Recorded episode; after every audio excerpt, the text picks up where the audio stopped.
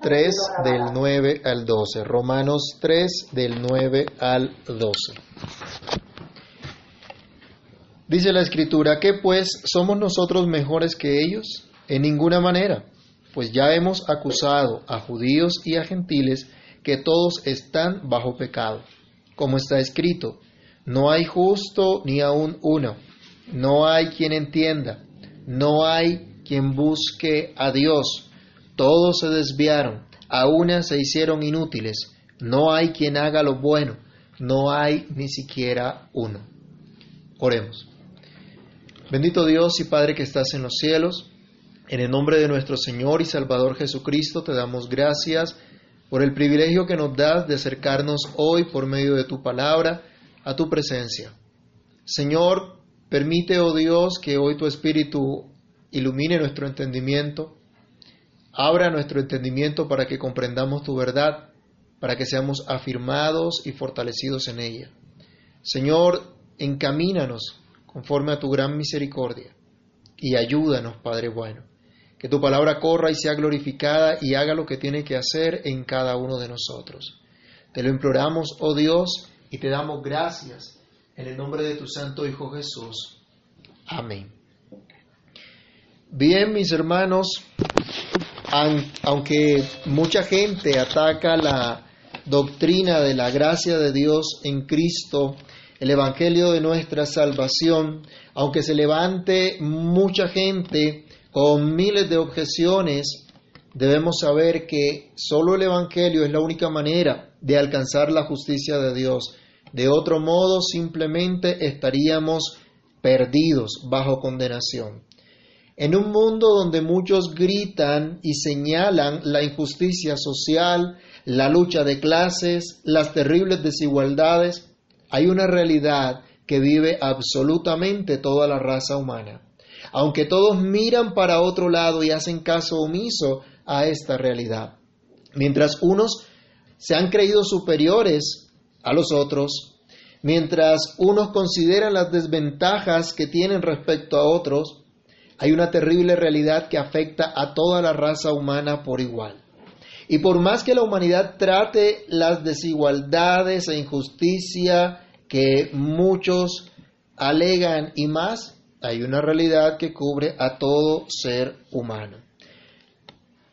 Por más que la humanidad trate de acabar con las supuestas injusticias, por más que los políticos y liberales nos hablen de una justicia social y de una lucha contra la corrupción, esto jamás desaparecerá hasta que no se ataque la raíz real, la raíz verdadera del problema. Los discursos de paz y amor o de paz y seguridad son mera palabrería, palabrería vana que solo va a traer destrucción repentina. Todo aquel que confíe en un gobierno local o mundial que arregle los problemas de la humanidad está totalmente equivocado. Irá de mal en peor, será decepcionado una y otra vez, porque nadie puede ni quiere combatir contra la corrupción propia, contra el pecado que mora en su interior, contra la maldad propia que se trae desde el vientre y como herencia de nuestros primeros padres. Hay una cruda verdad que muestra la escritura y es que toda la raza humana está en igualdad de condiciones. Toda la raza humana, ricos y pobres, hombres y mujeres, viejos y niños, doctos e indoctos, absolutamente todos están bajo pecado. Y es lo que vamos a estudiar en el día de hoy. Todos están bajo pecado. No importa que no lo quieran reconocer. No importa que no quieran cambiar su condición. La verdad es que nadie puede ocultar esta realidad. Absolutamente nadie la puede evadir. La Biblia nos muestra una triste condición de la perversidad, de la corrupción total del hombre, de toda la raza humana caída en pecado y apartada de Dios, sin esperanza, sin poder cambiar su condición. Unos, reconociendo que no hay esperanza, se han entregado por completo al desenfreno, a la inmoralidad, sin importar las consecuencias de su maldad, y son de aquellos que dicen comamos y bebamos que mañana moriremos. Otros consideraron a lo largo de la historia que el hombre podría cambiar su corazón, que algunos pensaron de hecho que la educación podía cambiar al hombre y podía hacer una humanidad mejor. ¿Saben cuál fue el resultado? Dos guerras mundiales que demostraron ese vano intento. Entonces, a partir de ese momento, la lucha de clases, la justicia social, se convirtió en el lema y en el discurso para buscar un mundo mejor. Pero, ¿cuál ha sido el resultado? ¿Realmente ha traído a, esta, a este mundo una mejor vida los gobiernos comunistas o ahora se llaman socialistas? ¿Ha brindado un mundo mejor? ¿Está siendo mejor educada la humanidad diciendo que el hombre no nace hombre, sino que llega a serlo, que la mujer no nace mujer, sino que llega a serlo? ¿Está progresando realmente nuestra sociedad al destruir la familia, el matrimonio, el desarrollo de las capacidades individuales para la investigación, el emprendimiento, sin imposiciones e intervenciones gubernamentales que lo único que hacen es restringir el desarrollo? ¿Están mejor los pobres por los cuales abogan nuestros gobernantes sin poder trabajar hoy día para conseguir su sustento y esperando una ayuda, un subsidio del gobierno? Esto no es más que una expresión de la verdad espiritual que nadie quiere considerar, que todos quieren pasar de largo.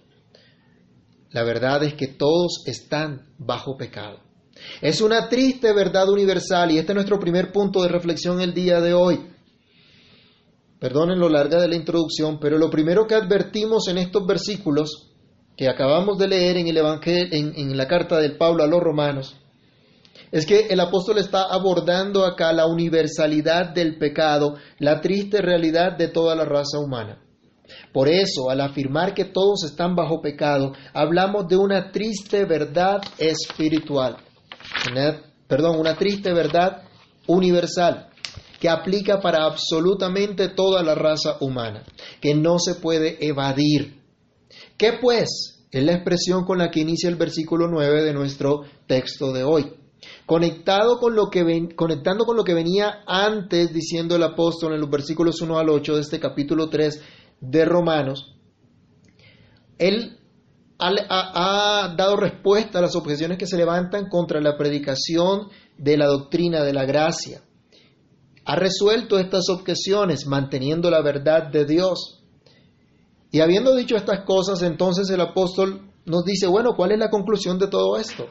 ¿A qué nos lleva el considerar la impiedad de los gentiles que cambiaron la verdad de Dios por la mentira? ¿A qué nos lleva a considerar la maldad de los judíos que habían tenido un entendimiento torcido de los privilegios del pacto y confiaban meramente en externalidades aunque no vivían el pacto y sus señales en su interior? ¿A qué nos lleva esto? ¿A concluir que, que nosotros estamos en una mejor condición? ¿Que estamos en una mejor posición? ¿Qué hacemos con esta realidad, con esta verdad? ¿De qué nos sirve a nosotros que estamos escuchando esta verdad? A nosotros hoy como pueblo de Dios, a los que creemos y predicamos la doctrina de la gracia de Dios en Jesucristo, a los que anunciamos la buena noticia del perdón de pecados en Cristo, a los que hablamos de la justificación por la sola fe en nuestro Señor y Salvador Jesucristo. Podemos concluir que nosotros somos mejores que ellos, dice el apóstol en el versículo 9. ¿Qué pues? ¿Somos mejores que ellos? Es decir, Ustedes y yo como creyentes, el apóstol Pablo y los que lo acompañaban, la iglesia de, Roma a la cual él estaba escribiendo, eran mejor que aquellos gentiles que habían cambiado la verdad de Dios por la mentira o eran mejor que aquellos judíos que confiaban en meras externalidades? ¿Tenemos alguna ventaja nosotros por encima de ellos que nos haga confiar que tenemos un paso adelante de ellos? No debemos preocuparnos nosotros por el pecado, puesto que ya no nos afecta y ya no tiene que ver con nosotros porque somos cristianos, porque somos seguidores de Cristo. La respuesta del apóstol es contundente. Nos dice, de ninguna manera. ¿Cuál es la razón? Pues que toda la humanidad está bajo el dominio del pecado. De manera natural, toda la raza humana, absolutamente todos los seres humanos que han nacido y nacerán desde que Adán pecó, todos están bajo el dominio del pecado. Y en esto va a insistir el apóstol más adelante. Por ahora leamos Romanos capítulo 5, el versículo 12. Él nos dice, por tanto, como el pecado entró en el mundo por un hombre y por el pecado la muerte, así la muerte pasó a todos los hombres por cuanto todos pecaron. Nos está diciendo, Adán introdujo el pecado en la raza humana y en Adán absolutamente todos pecamos. Adán nos representaba y pecamos en él, esto lo veremos más adelante. Pero también cada uno de nosotros ha experimentado lo que es el pecado en su propia vida. La evidencia legal entonces que condena tanto a griegos como a judíos, es decir, tanto a creyentes como a incrédulos, ya ha sido contundentemente presentada. El apóstol Pablo dice, pues ya hemos acusado a judíos y a gentiles que todos están bajo pecado. Él está diciendo a la iglesia y está diciendo a cada uno de los creyentes, no somos mejores que ninguno. Tanto los que proceden de los judíos, de la nación judía, como los que no proceden de esta nación, absolutamente todos están bajo pecado. Como un fiscal, el apóstol Pablo ha demostrado ante la corte la culpabilidad de los acusados y ha mostrado que merecen justamente ser condenados. Eso es lo único que merecen.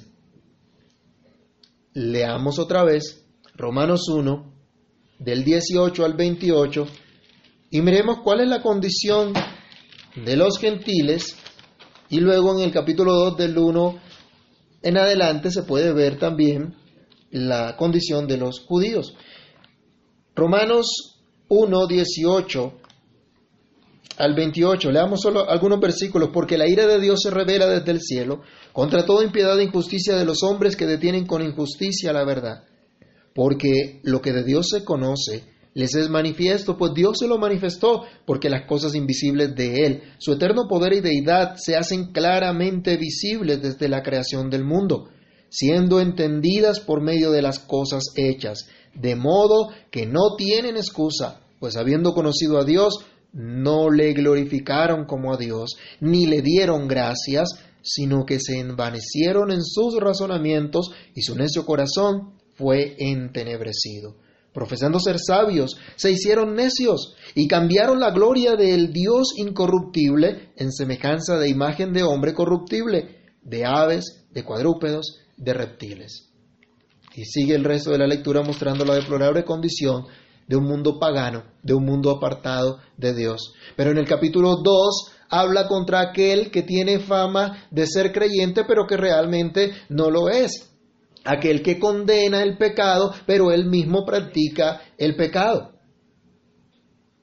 Entonces, estos cargos que se demuestran acá, leamos los primeros cinco versículos del capítulo 2, por lo cual eres inexcusable hombre quien quiera que seas tú que juzgas, pues en lo que juzgas a otro, te condenas a ti mismo, porque tú que juzgas haces lo mismo. Mas sabemos que el juicio de Dios contra los que practican tales cosas es según verdad. ¿Piensas esto, hombre, tú que juzgas a los que tal hacen y hacen lo mismo, que tú escaparás del juicio de Dios?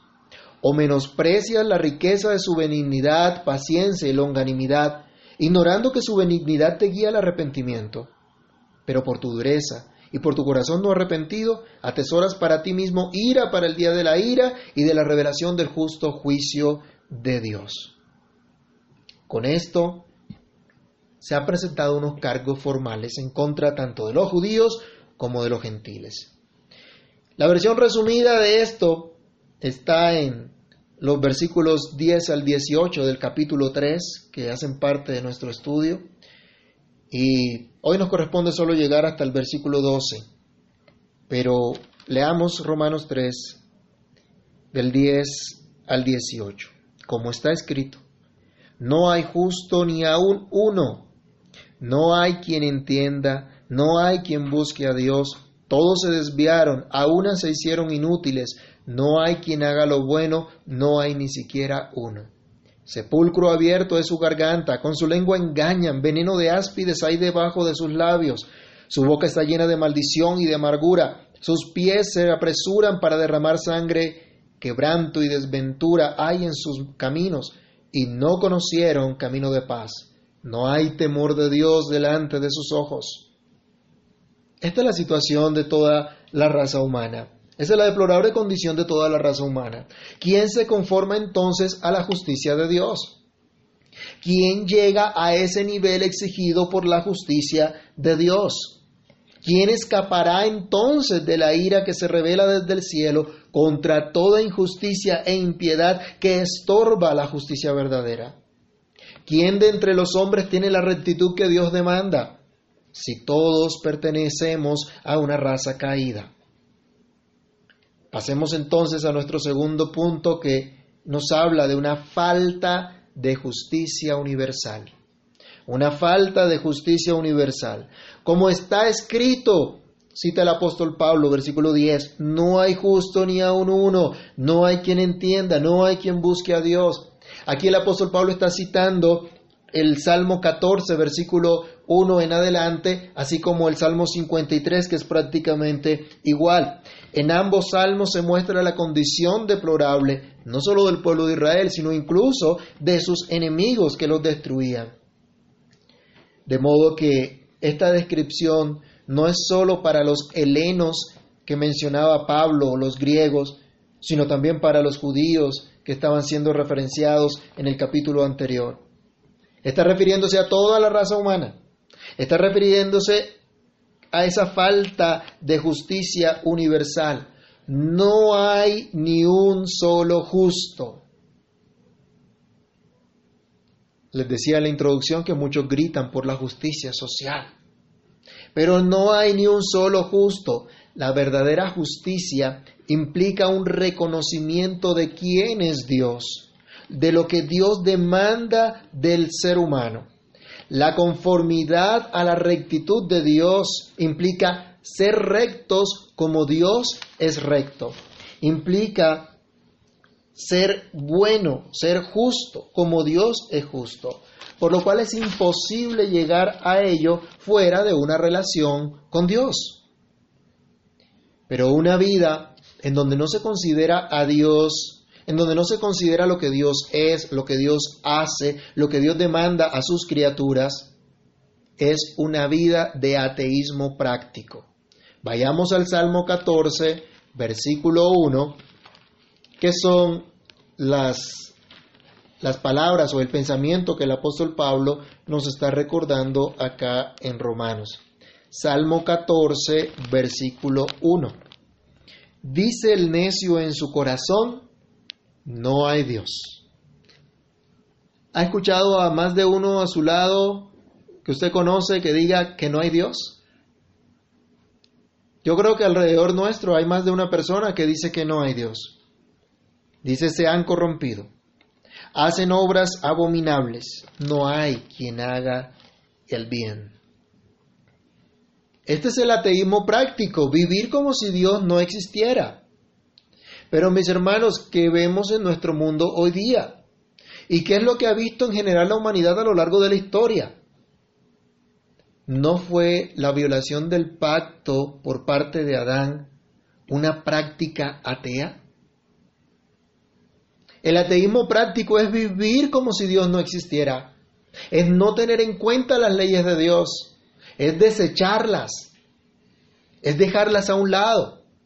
Adán desechó la ley de Dios, traspasó el pacto, violó la ley de Dios, violó el mandamiento dado por Dios. Allí caminó como un ateo. Es triste lo que, lo que, lo que produce el pecado. Esa es la, la condición de todo ser humano. Hermanos, ¿no es acaso nuestra cultura occidental que se dice ser cristiana una cultura de ateísmo práctico? Algunos dicen, sí, yo creo en Dios, pero a mi manera. ¿Eso qué es? Eso finalmente es un ateísmo práctico, porque viven como si Dios no existiera en realidad. Nuestro país alguna vez fue conocido como el país del Sagrado Corazón, pero no ha practicado justicia sino idolatría y todos los pecados a que esto conlleva, cuando incluso el que se dice ser creyente practica una vida alejada de las normas de Dios, se convierte en un ateo práctico. ¿Alguna vez durante su vida cristiana ha actuado como ateo? Entonces, ¿cuál es la diferencia? ¿Somos más justos que ellos? ¿Honra nuestro pecado a Dios? ¿Cuál sería la respuesta? Como el apóstol Pablo, de ninguna manera. Esto, hermanos, solamente evidencia la falta de justicia universal de toda la raza humana. No hay un solo justo por sí mismo. No hay entendimiento de justicia. El mismo salmo citado por el apóstol Pablo en este pasaje nos muestra la corrupción del ser humano en todas sus facultades, la ausencia de un entendimiento claro de lo que es recto, en el sentido de abrazar dicho entendimiento. Otra vez, en el Salmo 14.1 se nos está diciendo, no hay temor de Dios. ¿Y cuál es la evidencia que no hay temor de Dios? Viven una vida corrompida. Viven una vida alejada de las normas de Dios. La práctica de toda cosa aborrecible por parte de Dios es el común denominador de toda la humanidad. El hombre corrompido dice, amor es amor, para justificar toda suerte de inmoralidad. Pero la Biblia nos dice que el amor es sufrido, es benigno, el amor no tiene envidia, el amor no es jactancioso, no se envanece, no hace nada indebido, no busca lo suyo, no se irrita, no guarda rencor, no se goza de la injusticia, mas se goza de la verdad. Primera Corintios 13, del 4 al 6. Eso es el verdadero amor. Eso es lo que nos dice la escritura allí, Primera Corintios 13, 4 al 6, lo que acabé de leer. Todo aquel que practica una vida como si Dios no existiera, simplemente anda con un entendimiento lleno de tinieblas. Y por eso es que vemos a la gente llamando a lo bueno malo y a lo malo bueno. Por eso es que ahora cuando se señala el pecado, por ejemplo, se dice que es un acto de odio. Y ahora el mundo sufre de todofobia. ¿Se has escuchado?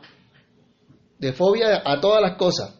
Cualquier pronunciamiento a, favor de la familia, como Dios la instituyó, ya es un acto ofensivo, es un acto misógeno, es un acto discriminatorio. Pero la imposición de una ideología que destruye la familia, que destruye la sociedad entera, es considerada progresismo. ¿Y saben qué es lo peor de todo? Que más de un cristiano ha abrazado tal perversidad. Y, si, y se enoja si se les dice que está mal abrazar tal aberración.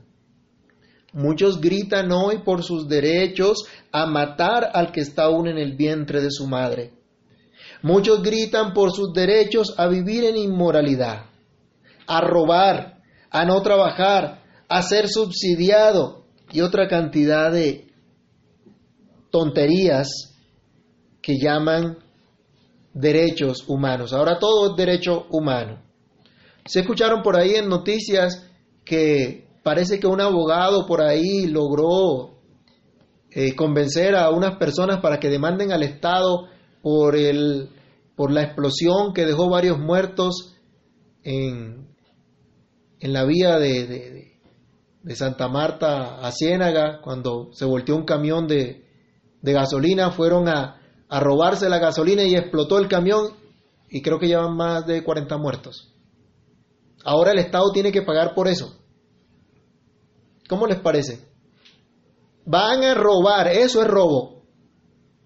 Van a robar, explota el camión. Ahí está un juicio de Dios en realidad. Pero no, el Estado tiene que indemnizarnos.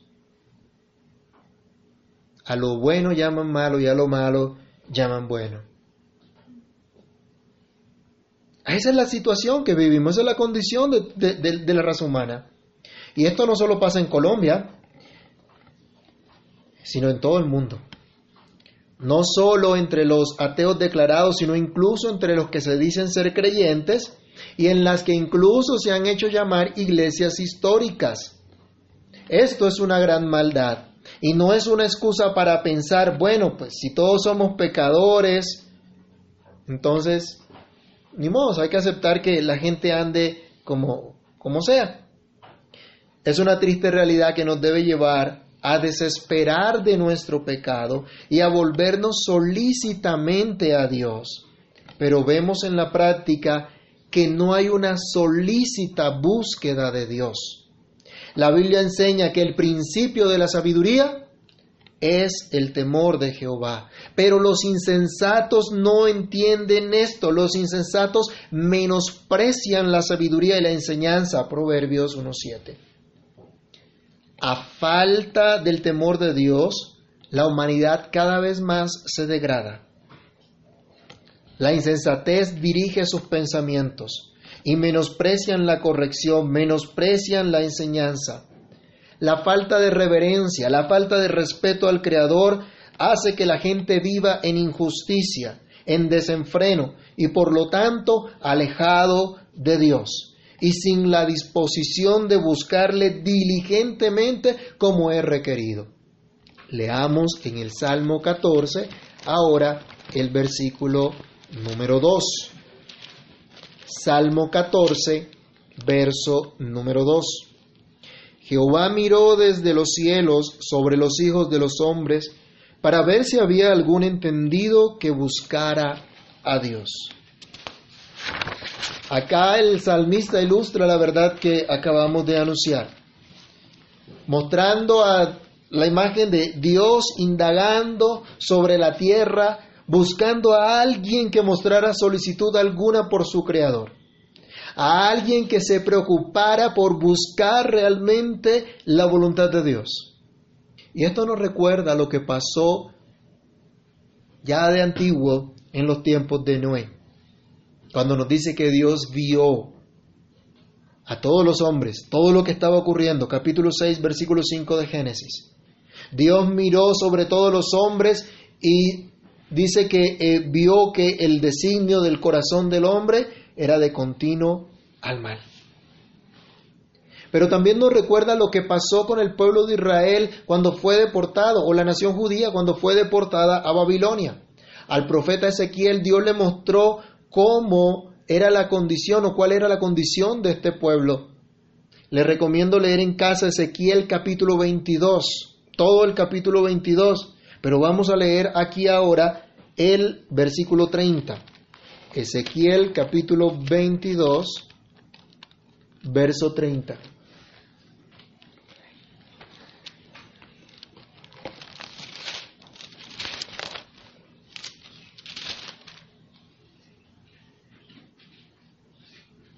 Y busqué entre ellos hombre que hiciese vallado y que se pusiese en la brecha delante de mí a favor de la tierra para que yo no la destruyese. ¿Y qué pasó? Dice, no lo hallé. Es muy triste que aquellos que son llamados pueblo de Dios busquen con diligencia las comodidades de este mundo busquen con diligencia amoldarse a la cultura de este mundo que aborrece a Dios. Tomar para sí las banderas de una ideología diabólica, aunque la disfracen de aparente piedad y de aparente progresismo, de aparente humanismo. Esto es una gran perversidad. Entonces vemos una, una completa un, completo alejamiento de Dios. A la gente que no quiere buscar realmente a Dios, que no quiere someterse a Dios, incluso los que se dicen ser creyentes, pero que en su vida demuestran otra cosa. Es terrible entonces, mis hermanos, porque estamos viendo una triste verdad universal, una falta de justicia universal, pero también acá se nos habla de una corrupción universal. Romanos capítulo 12, versículo perdón, Romanos capítulo 3, versículo 12, nos dice, todos se desviaron a una, se hicieron inútiles. No hay quien haga lo bueno, no hay ni siquiera uno. Esto nos evidencia la corrupción universal y esta evidencia muestra cuál es la condición de toda la raza humana bajo el poder del pecado, bajo la esclavitud del pecado. Esta es la gran tragedia universal de todo ser humano.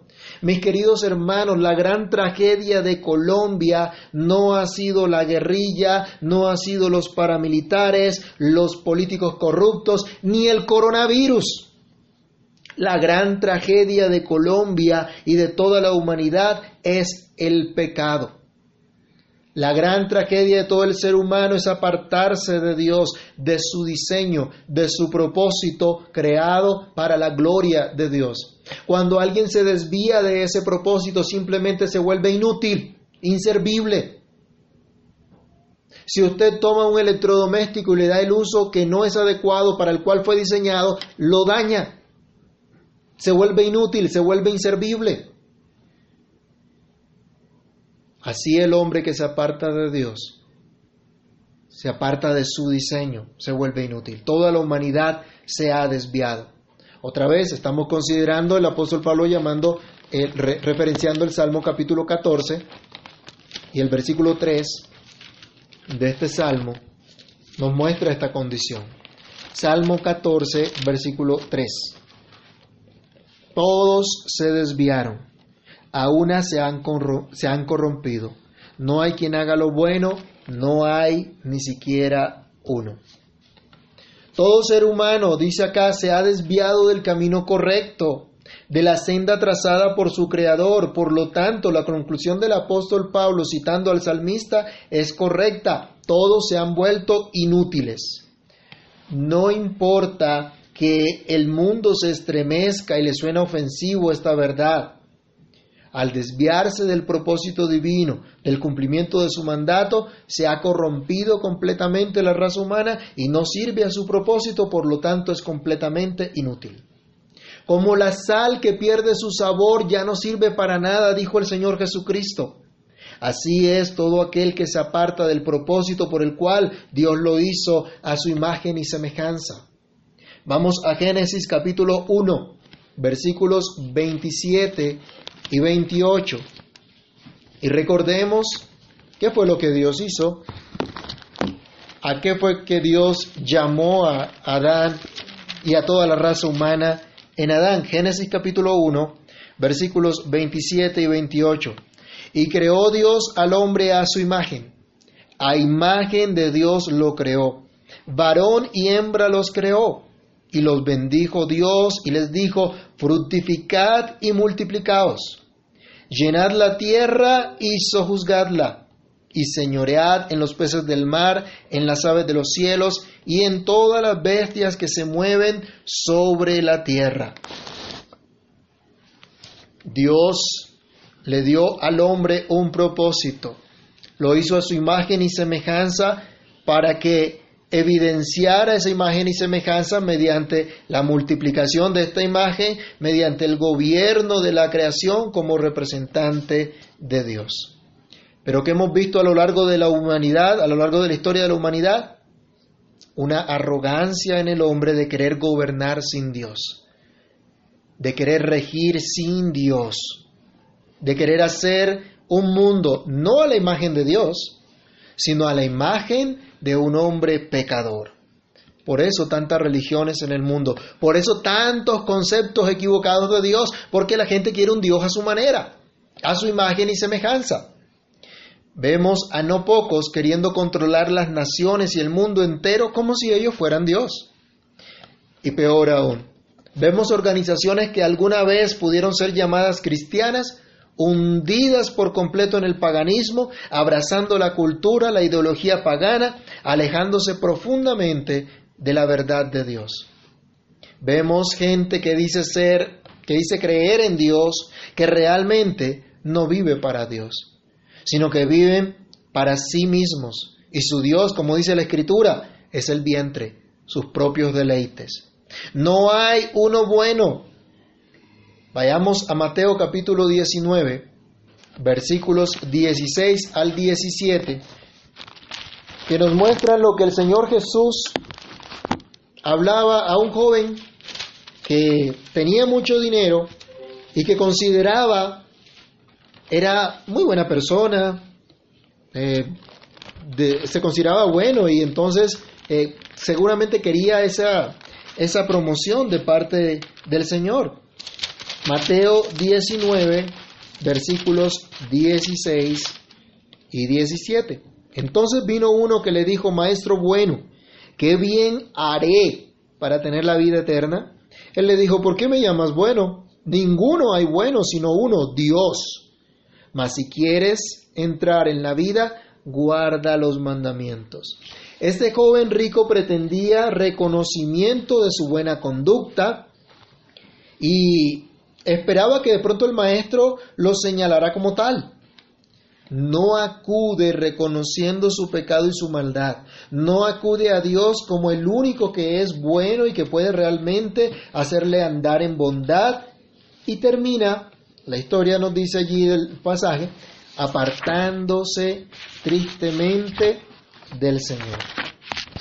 Incapaz de entender su necesidad de la gracia de Dios.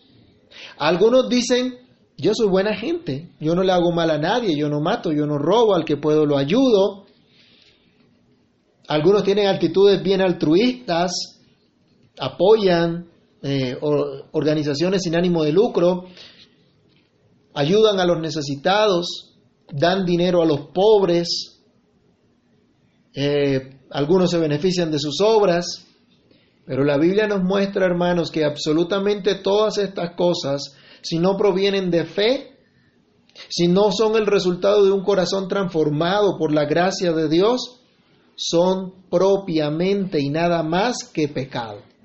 Romanos 14, 23, el apóstol afirmará más adelante que todo lo que no proviene de fe es pecado. Muchos buscan reconocimientos, sus placas, sus condecoraciones por su arduo trabajo, por su esfuerzo, por su apoyo a los demás. Más de uno espera su palmadita en el hombro que le digan bien hecho. Pero no se dan cuenta que nunca alcanzarán la medida de ser perfectos como Dios es perfecto, de ser buenos como Dios es bueno. Por lo tanto, tal jactancia de sí es maldad. Pero esta es la condición de toda la raza humana. De manera natural no hay quien haga lo bueno. Solo Dios es bueno. Esto es triste y desgarrador la condición del ser humano. Esta es la gran tragedia de la humanidad hundida en el pecado bajo el poder del pecado. ¿Cómo ser librados de ella? De esa condición. Bueno, solo Cristo, el unigénito Hijo de Dios, quien se hizo hombre, vivió la vida perfecta y pagó por nuestros pecados en la cruz y solo Él nos puede librar de esta enorme tragedia universal. Solo si miramos con fe a Cristo podremos no solamente ser perdonados, sino también ser conformados a la justicia que Dios exige y ser liberados del poder del pecado. Ya en Romanos 1 del 16 al 17, el apóstol ha señalado que la justicia de Dios se revela por fe y para fe en el Evangelio. Y esta es la única justicia que podemos obtener. Pues incluso nosotros, que hoy meditamos en la palabra de Dios, no somos mejores que aquellos incrédulos que viven impíamente, ni mejores que los religiosos que confían en meras externalidades para ser salvos. También nosotros somos pecadores, también nosotros somos culpables de injusticia, de corrupción, de maldad. Por lo tanto, no hay otra forma para nosotros de alcanzar la justicia de Dios aparte de la fe en nuestro Señor y Salvador Jesucristo. No hay otra forma de enderezar nuestros caminos torcidos, de entender la verdadera justicia, la verdadera bondad, aparte de la fe en Cristo. No lograremos librarnos de la opresión, de la esclavitud del pecado, si Cristo no es el que nos hace libres. La buena noticia para nosotros, queridos hermanos, es que ahora tenemos la palabra de Dios que Él nos ha dado a conocer, esa verdad que nos hace libres y por su gran poder nos hace permanecer en Cristo, permanecer en su verdad. Y Él ha dicho que si permanecemos en su palabra, seremos verdaderamente libres. Que Dios nos ayude, que Dios nos guarde. Oremos. Amantísimo Dios y Padre que estás en los cielos, en el nombre del Señor Jesús te damos gracias, porque tu palabra es clara en manifestar cuál es la condición de toda la raza humana, incluyéndonos a nosotros. Señor, te damos gracias porque sabemos que solamente por tu bondad hemos podido escapar de esa corrupción. Solo por tu gracia infinita, por tu maravillosa misericordia, es que podemos recibir el sacrificio de Jesús como nuestro. Podemos entender que Cristo pagó nuestros pecados en la cruz. Señor, te imploramos misericordia y que nos ayudes a comprender que no somos mejores que ninguno, que igual somos pecadores, pero por tu gracia hemos sido redimidos, por tu gracia hemos sido perdonados. Y ahora nuestra vida, nuestra actitud debe ser distinta. Señor, que tu palabra produzca en nosotros esa transformación que necesitamos. Que tu Espíritu Santo obre nuestras vidas, oh Dios, de tal manera que acudamos constantemente a ti, con hambre, con sed de ti, Señor, para que seamos ajustados, conformados a la imagen de Cristo, que sea Cristo formado en nosotros cada día, para que así tu nombre sea glorificado en nuestras vidas. Ayúdanos a dejar, Señor, toda clase de arrogancia, toda clase de orgullo. Padre mío, y que por amor de tu nombre nos ayudes, nos enseñes a andar en humildad delante de ti y a reconocer que solamente por tu misericordia, hoy estamos, Señor, meditando en tu palabra y escuchando tu voz por medio de tu palabra.